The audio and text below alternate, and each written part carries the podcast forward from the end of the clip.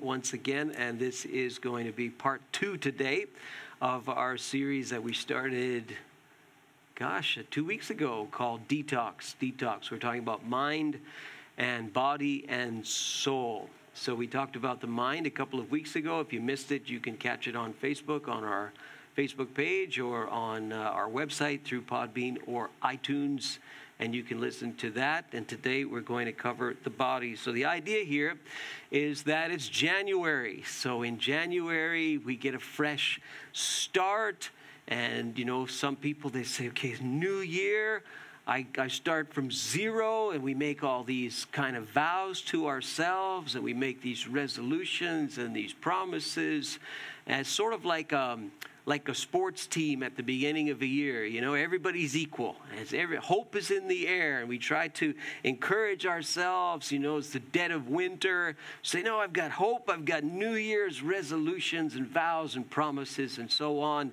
And uh, oftentimes we make these about our bodies, right? And we say, I'm going to get into shape and I'm going to detox my body. That's a term that's come in vogue in the last number of years. And everybody's got their secret smoothie and their way to get whatever is bad out of their body and so on. We make these promises. We say yes, and all the exercise equipment is being bought and the gym memberships and so on.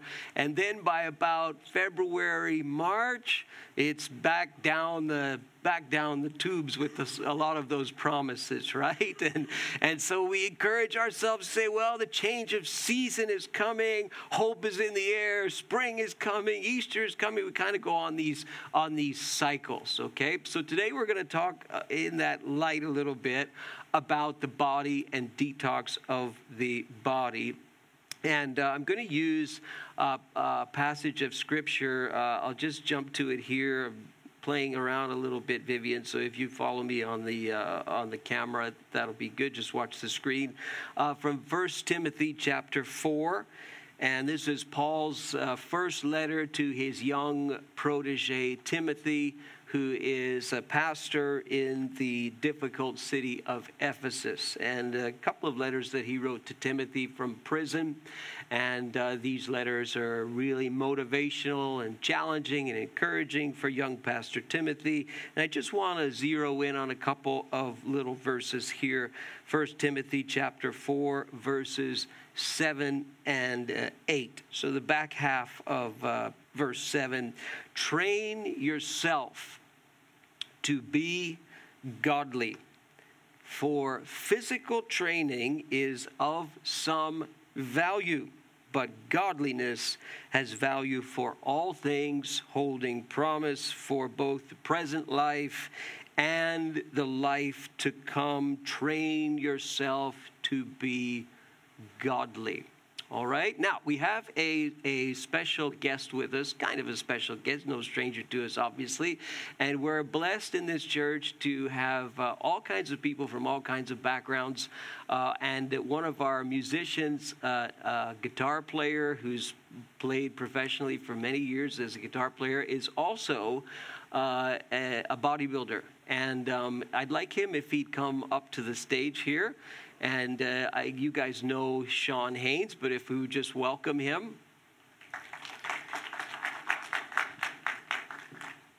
We're going to put him on vocal two, okay, Gavin? Are we good? Vocal two or vocal one, if you unmute it. You got anything coming? I don't. Ah, there we go. Okay, if you would take that mic and come right in here in the light, okay? Yeah, so I want everybody to see you on this beautiful camera. Okay, so Sean, uh, Sean been coming to our church for a couple of years now, I guess, and three years, three years I think. Is it that fast? Something like that. Two, three years. Well, anyway, an amazing guitar player and a great addition to our team, and all of our musicians are are amazing and they gel so so well. And you weren't even on the stage today, but um, uh, Sean also uh, is a bodybuilder. And uh, just to let people understand what that looks like, I'll put that picture on the screen, okay? That's Sean. okay, you say, wow, that's, that's quite something, okay? All right, so, so just on, on this whole vein, this whole subject of detox of the body. Tell us and get right into the into the mic so everybody can hear and everybody can see. When did you start to actually train as a bodybuilder? Well, I started actually pretty late. I was 27, and uh, I just finished touring professionally, and I had a very unhealthy lifestyle. I was a you know chain smoker, and I just I had to make a change. I was I just wanted to stop smoking. That's all I really wanted to do. So, and I was always a small guy, like 120 pounds, soaking wet. So I thought, well, if I'm going to quit smoking, I don't want to gain bad weight. I'm going to gain good weight. So I joined the gym, and all that aggression, all that withdrawal, I just took it out on those dumbbells and barbells, and uh, I saw results. And the results were so encouraging. It just any uh, any thought of returning to, to smoking was immediately squashed. Wow. So that was how many years ago? That would give away your age, but I'm sorry, I want people to know. Uh, I was 20, uh, 20 some odd, 20, 21 years ago. 21 years, okay. So, but you you got into this, and you got into it to, I guess, detox from smoking and all of that. Yeah, exactly. But it, you ended up you ended up training at an elite level and winning several competitions, right? Like the one on the screen. Correct. So t- tell us about that. Well, I actually started off, this is bodybuilding. And I, I started off as a weightlifter doing powerlifting, and uh, I did a strongman competition, and I won a few championships doing that. And the difference between bodybuilding and weightlifting, two very, very different uh, disciplines. You know, weightlifting is just about being strong and and uh, you know just as strong as you can. Bodybuilding is all about you know symmetry, aesthetics, and weightlifting. You can eat whatever you want. Bodybuilding is every grain of rice. you have to carefully calc- calculate before you put it in your mouth. Yeah. So uh, so to get to this, it took a lot of training. Yeah, this was uh, well. Let's let's put it into context. To look like that is is about say four months of preparation, and I only look like that for that day Yeah. when I'm competing. You know, when the show's over, I go back to eating more moderately, um, and so this is not. You know, you don't. No one looks like this every day. This is really a preparation for one specific day where we peak. Uh, but it's a good. I usually give twenty odd weeks of preparation. 20 weeks. Yeah. So how many hours in the gym? How many days a week? Uh, seven days a week. Uh, I would usually do start my day off with an hour of cardio uh, on an empty stomach, have a breakfast, go to work, do my day, have lunch, have whatever meals I had to have, and at the end of the day, go uh, to uh, mus- muscle workout, and that would usually last about an hour and 15 minutes, and sometimes I would add a tail of cardio uh, for a half an hour. Yeah. So we're talking about you know three, three some odd hours a day. Yeah. And how many competitions did you win? I was uh, Mr. Pro Gym, Mr. Montreal, Mr. Quebec, and Mr. Canada three times. Three times. Okay. yeah. yeah. So I mean that's that's training at a at an elite level. Talk to us a little bit about the type of discipline that that requires. Uh, at that point, you know, uh, your your body will give up way before your brain will. You know, when you're tired and you're hungry and the body's going, I can't take anymore. And I ha- had to play a mental game with myself and, and always tell myself, like, no, you're not tired. You're not hungry. You're eating seven meals a day. Uh, so I just these, um, and the, the body is just, it's so weak, you know, and your brain has to take over and say, no, no, no, no, we're not done yet. You're going to go until we're done. Yeah. You know, this every day was a battle. Yeah. So there's a there's a there's a definite mental perspective. Absolutely, absolutely. And the brain is a lot stronger than the body, much stronger. Yeah. The body is the first one to go, I'm out. You know? Yeah. The brain it has much more uh, uh, power to say, no, no, we're not done Yeah. yet. Now you didn't do this all alone though. I, I I'm sure your wife had something to do with it. Uh, my wife, she she did it in step with me, and believe me, I did shows before we had met. I competed, and I prepared myself on my own. And let me tell you, when we start preparing as a team, Yeah. so much easier. Yeah. Oh, it was like you know, just like she's you're carrying the load together for some reason. Yeah. It makes that so much easier. Yeah, yeah. So there's a definite kind of when, when you look at a verse like this, train yourself. You know, you know pretty well what that means. Absolutely, Yeah, absolutely. Uh, and it, it goes anything you want to do in life, whether it's bodybuilding, whether it's your career, whether it's music. You know, if you try hard enough, you'll do it. I promise you'll do it. Just don't give up. Mm-hmm. Yeah. Thanks so much, Sean. Thank you. Okay, we can mute that mic. I heard a little bit of feedback there, but I hope everybody picked it up and everybody saw on uh, on Facebook as well.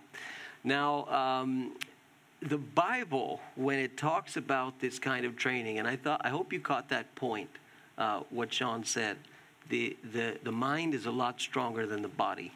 Uh, the body is the first one to go, right? Some of you, when you woke up this morning and you looked outside, your body said, No way but your head said, no, come on, let's go. Let's go. And some of you with kids, you had to help them on the journey a little bit, right? You know what I'm talking about. Uh, so it's an interesting relationship. We talked about the mind last week. But when you look at this verse uh, from, from 1 Timothy chapter 4, He's, he, and, and, this is what we miss when we look at, uh, when we talk about the body and we look at the Bible because the principles that, that a professional bodybuilder shares are applicable to more than just building muscle.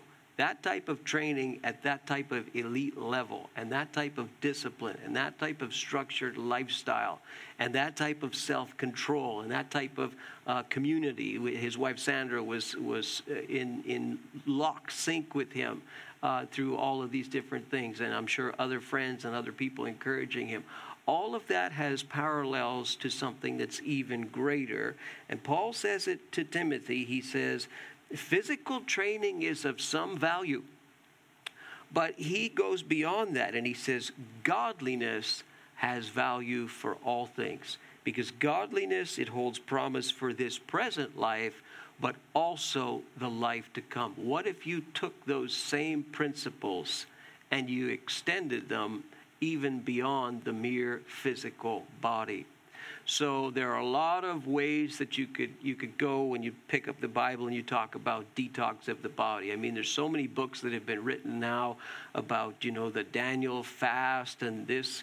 You know, we figure out how these people ate 2,600 years ago in in ancient Babylon, and you know we come up with all these these diets and all these little secrets in the Bible as to how we can get healthy and all that, and all of that is fine. There's nothing nothing wrong with that. But I think the overall weight of the Bible goes further than that. And um, I want you to see, uh, again, through the pen of Paul, three different, I'll call them body images that the Apostle Paul uses. When he talks about the body, he tries to draw certain parallels that go way beyond just physical fitness and physical detox. I, I have known people who very, very physically fit but what they do with their bodies in a moral and in an ethical and in a spiritual sense is very, very toxic.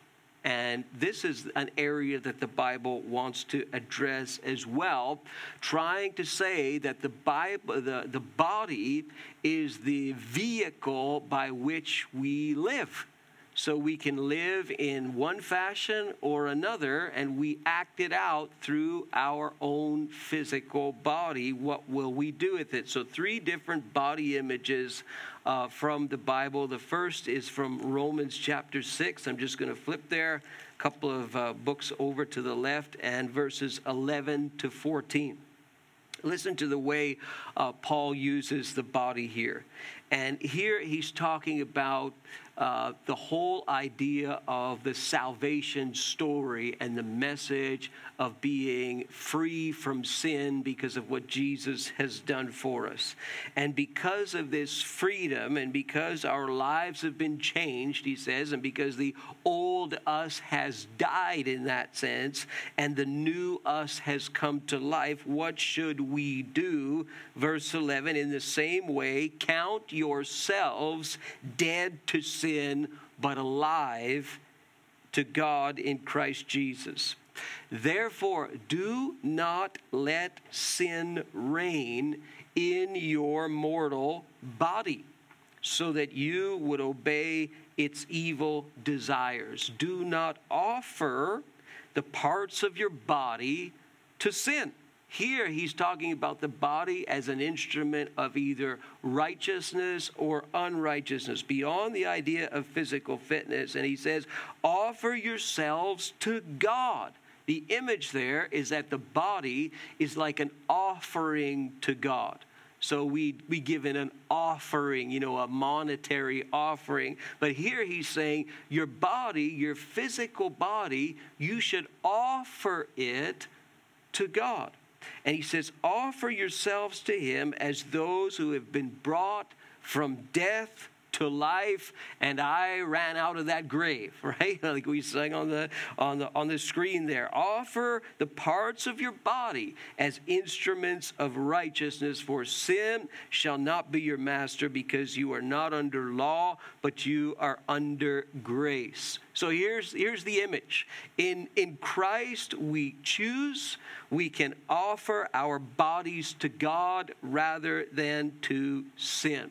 And look at the image. Do not let sin reign. It is this picture of discipline. So when a, when a, a person trains as an elite athlete, the thing that they fight a lot of time is flat out laziness. You just let everything go. Say, well, let the body do what the body wants to do, and that there's a there's a struggle to be self-disciplined. We have. Um, we have a champion uh, uh, taekwondo athlete uh, somewhere here. I think he might be with the kids right now, but he's a, a, national champion from South Korea, and he would he would agree with you, I'm sure, Sean, and say there is a discipline that is required, a, a, a physical discipline and a mental discipline. I'm just going to switch this so I can see. Oh yes, thank you. I'm getting older and I don't see the screen as much as I used to. That's a eye discipline. They make glasses for these things, okay? Uh, so do not let sin reign. Do not be lazy. Do not let it reign in your mortal body. You've got to be disciplined. Now that you are in Christ, now that the old you has died and the new you has come, you have the ability to choose. Are you going to choose to be lazy in a, in a moral and an ethical and a spiritual sense with your body, or are you going to be disciplined? Are you going to offer yourself to God, or are you just going to let the status quo happen? Are you just going to be lazy? Are you going to use your body for something that's righteous or are you going to let unrighteousness reign? This requires a decision and this requires discipline if we view our bodies as an offering to God. You see all kinds of offerings in the Bible, especially the Old Testament. I mean, read the book of Leviticus and you're going to see like 25 different kinds of offering to God. This was the way that people worshiped God by giving Him something. And so here we're supposed to give ourselves, our very selves, to God. How do we do that? By deciding to say, hey, we're going to live in a righteous fashion with our bodies and not an unrighteous fashion, whatever that looks like as we discover it uh, through God's word, really. Do not let sin reign. So the person who is outside of, of, of, Christ, the person who rejects God, who wants nothing to do with God, you talk to that person and see if that person is able to stop doing such and such an activity. You know, the person's into whatever type of thing, and you say, Well, are you able to stop doing that? I, I, would, I would bet you money that nine times out of ten, that person would say, No, I do not have the ability to stop whatever it is. I cannot do it, not for a sustained amount of time. And they can't because without the help of God, ultimately, there isn't that type of lasting transformation that happens in a person's life. They will still continue to struggle, struggle, struggle, and, um, and be chained uh, to whatever kind of behavior has seemingly taken them over. And here the image again. Now you can choose because the power of Christ is in you, and you can say no to that thing, whatever it is. The person's an alcoholic, the person's a, an adulterer, the person's a thief, the person's a liar, the person's chained to whatever kind of behavior that's ripping them apart from the inside out. In Christ, the person can choose and say, No, I offer myself now to God. Uh, which brings us to the next image. It's similar, and that is a sacrifice. A sacrifice. So this is from Romans again, um, a few chapters later, chapter uh, 12, and verses 1 to 2. Same kind of general thought that Paul is continuing in this letter to this church in Rome, uh, but he's going further and he's talking about the grace of God.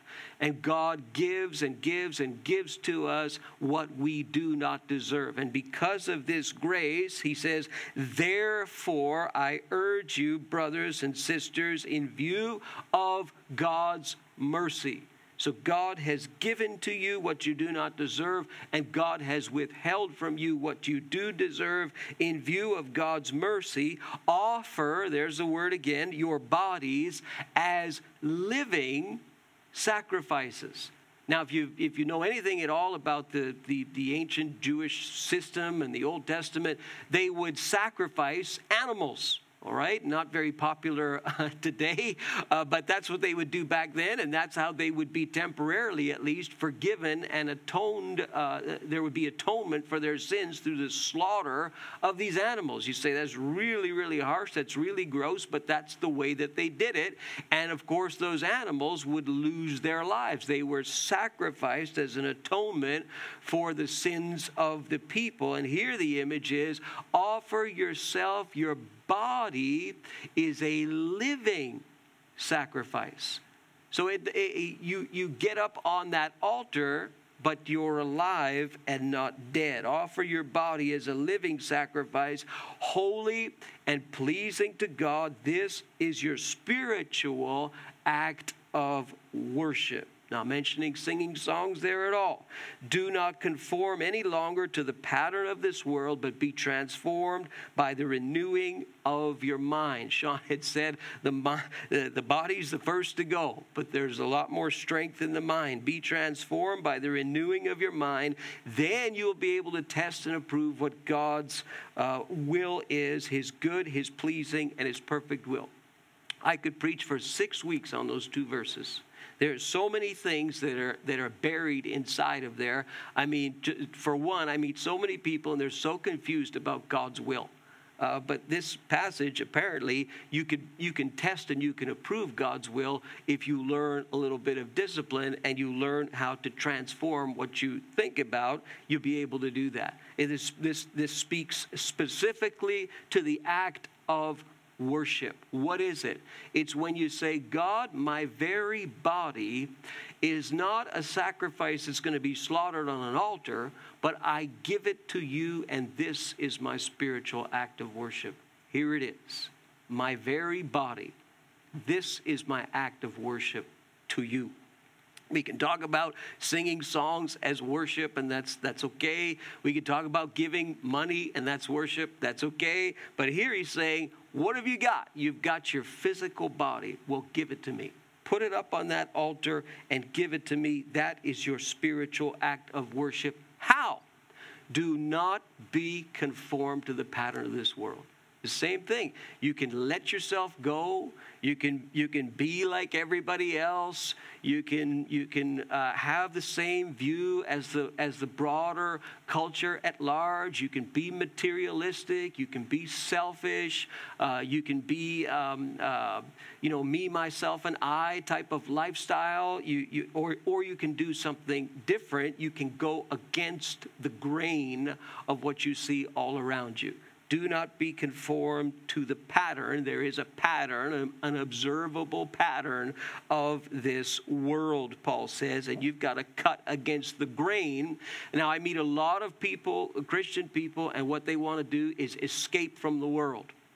And they want to go and you know if there was a monastery around the corner they'd go live in the monastery. I mean they don't want to be around non-christian people. They don't want to be around people of different views lifestyles religions. They just want to be all surrounded by by by christianity by church by anytime the church does something they're always there but they do not commiserate. They do not uh, uh, have uh, non-christian friends. They do not speak to non-christian friends about god. They try to isolate isolate themselves and protect themselves from the world. You do not grow spiritually that way. You do not. You, for a time, may need to do that. Uh, sometimes people, when they're brand new Christians, they've got to they've got to protect themselves a little bit. They've got to change certain things. They say, "Well, I can't go over here. I can't be around this. I can't be around that." And and uh, there's a time for that. But if you want to grow spiritually, you've got to encounter resistance. That's how you become a champion bodybuilder. That's how you become a champion. Uh, taekwondo, we have, uh, again, in this church, we have that. But when you have specifically, we talk about bodybuilding and powerlifting, that's resistance training you are you are you're facing resistance and what happens correct me if i'm wrong but the muscle grows yes yeah it grows when it faces that resistance it will grow and the same thing is true for your spiritual and your moral life. You can try a life of escapism, but you are not going to grow spiritually unless you encounter frustration, unless you encounter resistance. Then you will learn to say, hey, I can live in wherever. I can work in whatever environment. I can be around whatever kinds of people because I have learned to think differently through being around this resistance. So, you know, everybody in the everybody in the environment where I work, uh, uh, for example, just just picking hypothetically, you know, drinks excessively. Everybody and everybody lives, uh, you know, a lifestyle. It's like wow, it's, it's as loose as loose can be. And and you know, if you're a, a Christian, you say, well, that's not my cup of tea. I better get another job. Why? Stay where you are and be who you are and live in that and work in that milieu and be who you are and face that kind of resistance, and you will see yourself grow spiritually. You will see yourself get stronger spiritually because you say, I know what I believe, I know why I believe it, and I know why I'm not making the choices that other, others around me are making. And that doesn't mean that you dislike the people. You should like the people. You should love the people. After all, you're one of them right? So every single one of us in this room, who uh, I'm assuming most of you would call yourself uh, followers of Jesus, well, what were you before that anyway? A saint? I, beg to differ. Uh, and even now, you're still you're still learning and you're still growing, and you've got to learn what you believe, why you believe it, and live it wherever you are. It doesn't matter what your environment is; it matters what's going on inside of you here and inside of you here. And you've got to face that kind of resistance training if you want to grow. And you've got to have nutrition in your spiritual life if you want to grow. What does he say? Be transformed by the renewing of your mind. Well, when you're a, when you're a, a power lifter, or he, there's a difference between a power lifter and a bodybuilder, as he said, but when you're a bodybuilder, you're watching every little last thing that goes inside of your body because the look is critical. The aesthetics, the symmetry, everything. And that old adage, you are what you eat, I guess is true when it comes to bodybuilding and maybe, maybe through the whole, whether you're bodybuilding or you aren't. Well, in your moral and in your spiritual and your ethical life, what are you putting inside of it? I mean, if you're feeding it with, with garbage, what do you expect to come out? right? And uh, what's moral and spiritual and ethical garbage? Well, hopefully you can you can determine that. I mean, what are you, what are you consuming in terms of what are you what are you uh, watching on television? What are you what's your entertainment? What are you reading? I mean, if you're filling your mind with with garbage and stuff that's that's uh, in terms of its ethical essence, moral essence, the spiritual essence, it's garbage. Then what do you expect to come out? But if you encounter resistance training and you say, "No, I'm going to I'm going to have nutrition. I'm going to have spiritual nutrition in my life." Well, what's going to happen? That act of worship and saying, "God, my very body is an instrument of righteousness and I put it up on that altar today and today it's a living sacrifice for you and it is my spiritual act of worship to you." That's the idea of Romans chapter 12 and the last one here, and I know I'm picking into into you know your personal lives here, but I figure the Apostle Paul is picking, so I might as well pick as well. I'm just reading what he says. This is out of his letter uh, to the Corinthians. This is 1 Corinthians chapter 12, um, and verses 12 to 19. It's actually his second letter. We don't have the first one, but uh, chapter 12, verses 12 to 19. And here again, he's talking about the body and he's drawing um, uh, an image here. Um, the body is a unit, though it's made up of many parts. And uh, uh though all its parts are many, they form one body. So it is with Christ. Where am I? I think I'm in the wrong place. Oh, I'm in the wrong place. Oh, okay. So you, you know what? You need to discount what I just said, even though it's a good image. That's not the one I was looking for. Here it is. Okay. So it's 1 Corinthians chapter 6. I'm sorry. So back up, and if you're on the screen there, it's 1 Corinthians chapter 6, verses 12 to 19, not chapter 12. A different image, but I'm, I'm going to use another one, okay? Uh, I know you're confused, so am I. 1 Corinthians chapter 6, verse 12. So, everything is permissible for me, this was a quote that the Corinthian church had. Everything is permissible for me. But Paul comments, not everything is beneficial, though. You may say you can do whatever you want, but not everything is beneficial for you. Here's another quote that they had Everything is permissible for me. And Paul would say, But I will not be mastered by anything. So the Corinthians, they said, Well, now we're Christians, so now we can do whatever we want. And Paul said, No, not necessarily. I'm not going to be mastered by anything, and not everything is good for me either. Here's another quote that they used to have food for the stomach, and the stomach for food. and Paul says, Yeah, but God will destroy them both.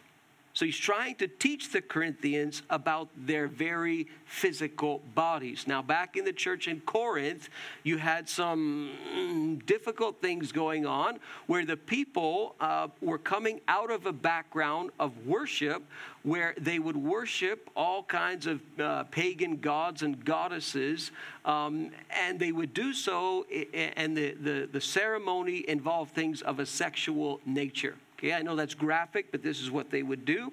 And so they're coming out of this background. And so Paul says the body is not meant for sexual immorality, but for the Lord, and the Lord for the body. But uh, by his power, God raised the Lord from the dead, and he will raise us also. Also, do you not know that your bodies, your physical bodies, are members of Christ himself. So, shall I take the members of Christ then and unite them with a prostitute? I know it's graphic, but that's what they were doing. Never, he says. So he's like, You've got to understand now that you have crossed the line of faith, and now that you're walking in Christ, you cannot do the same stuff that you used to do with your body in this particular area. Never. Do you not know that whoever unites himself with a prostitute is one with her in body?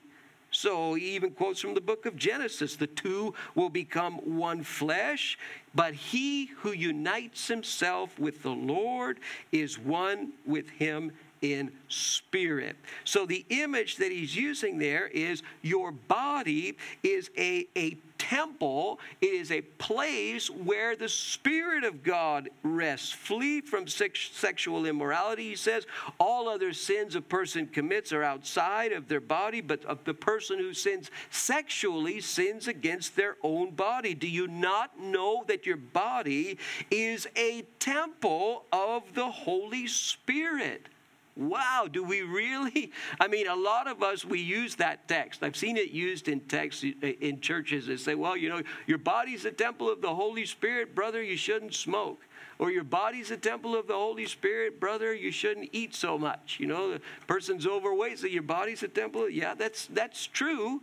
Uh, but some of the people who are saying that are living in immorality, and that's the context of the verse. So Paul says, "Listen, listen," and this is the province of Quebec. I mean, this province is like on the edge in terms of its understanding of these things. This is like the leader in all of these things, and Paul would would say, even to us in this province, hey, if you are in Christ, if you claim to have crossed the line of faith, you've got to live in a different way because your body is a temple of the Holy Spirit whom you have received from God.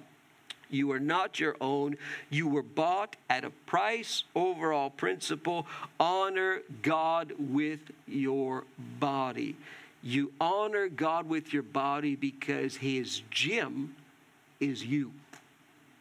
And you can apply that to the sensitive area of the whole thing of sexuality, but you can pl- apply it across a broad spectrum. The gym of God is you. People used to wear t shirts in gyms, God's gym, you know, some of these Christian muscle guys, and they would, they would wear those things. You've probably seen those in the gym, but the, that comes out of this verse. The idea is hey, if I really believe this stuff, then my physical body it belongs to God in every way and in every area it is his temple. The temple is where the literal presence of God was in the Old Testament. These people, their lives were centered around that place. And so now we live in a time, no temple, where this is a new covenant in Christ. The idea, well, where's the temple? The temple is me, and the temple is the, the, the church uh, community. We are the place where God dwells, both as individuals and as a community. We really take that seriously today. If we took that seriously today, I'm telling you, we'd make a lot of different choices in terms of, well, hold on here. I, I'm not going to do this if I really believe that I'm the temple of God. Like, that's, that's a sacred concept. And sometimes I think we, we treat that in a rather flippant fashion, uh, even as professing believers, and we're running all kinds of red lights, especially in the area that Paul talks about man, I could spend a long time. Um, uh, I could do a whole series on this subject because of the stuff that I have seen in the lives of Christians in terms of this specific area. I mean, nowadays, literally, and uh, I'm speaking to, to the men in the room here, um, there, it's more than 50% of of, of men who profess to be uh, evangelicals and believe the Bible and profess to believe in Jesus and all that.